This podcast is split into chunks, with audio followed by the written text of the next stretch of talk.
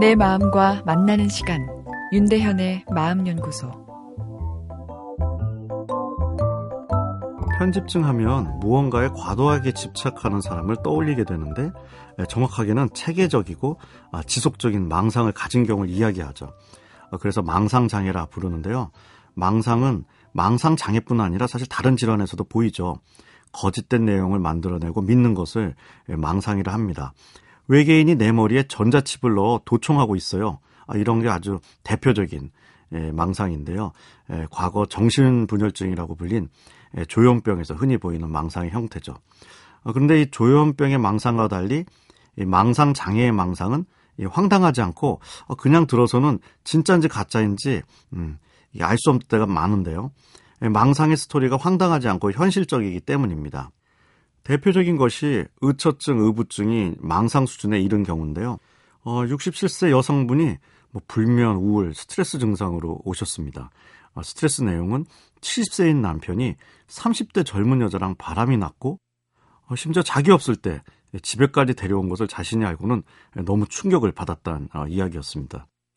이런 못된 남편 때문에 고생하는 것이 딱해 위로해드리고 마음이 편해지는 약물도 처방해 드렸는데요.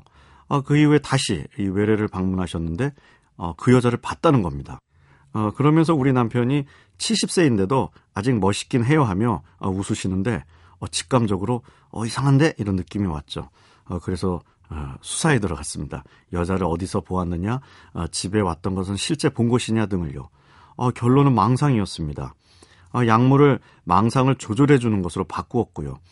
그리고 시간이 되어 다시 저를 찾아오셨는데 너무 마음이 편해졌다고 하십니다. 남편이 자신한테와 다 실토하고 나서는 다시는 바람 피우지 않겠다, 아, 약속했다, 아, 이런 말씀 하셨는데요. 상식적으로 생각하면 망상이 호전된다는 것은 자신의 생각이 허구였다는 것을 아는 것일 텐데 실제 그렇지가 않죠. 아, 앞에 여자 어르신 예처럼 바람 피우던 남편이 더 이상 바람을 피우지 않았다는 정도에서 마음의 평화를 찾습니다. 노년기에 망상장애나 우울증 어, 또는 퇴행성 뇌질환의 증상으로 배우자에 대한 이 부정망상을 보이시는 분들이 적지 않은데요. 아, 가족들이 놀라서 저에게 달려옵니다. 가족분들을 진정시키고 설명을 드리죠. 어, 치료를 하면 호전이 되는데 망상인 것을 아는 것이 아닌 배우자가 바람을 더 이상 피우지 않는다라 아, 이제 이야기하면서 폭력적 언행이나 우울 불안 등의 감정 증상이 호전될 것이다라고요.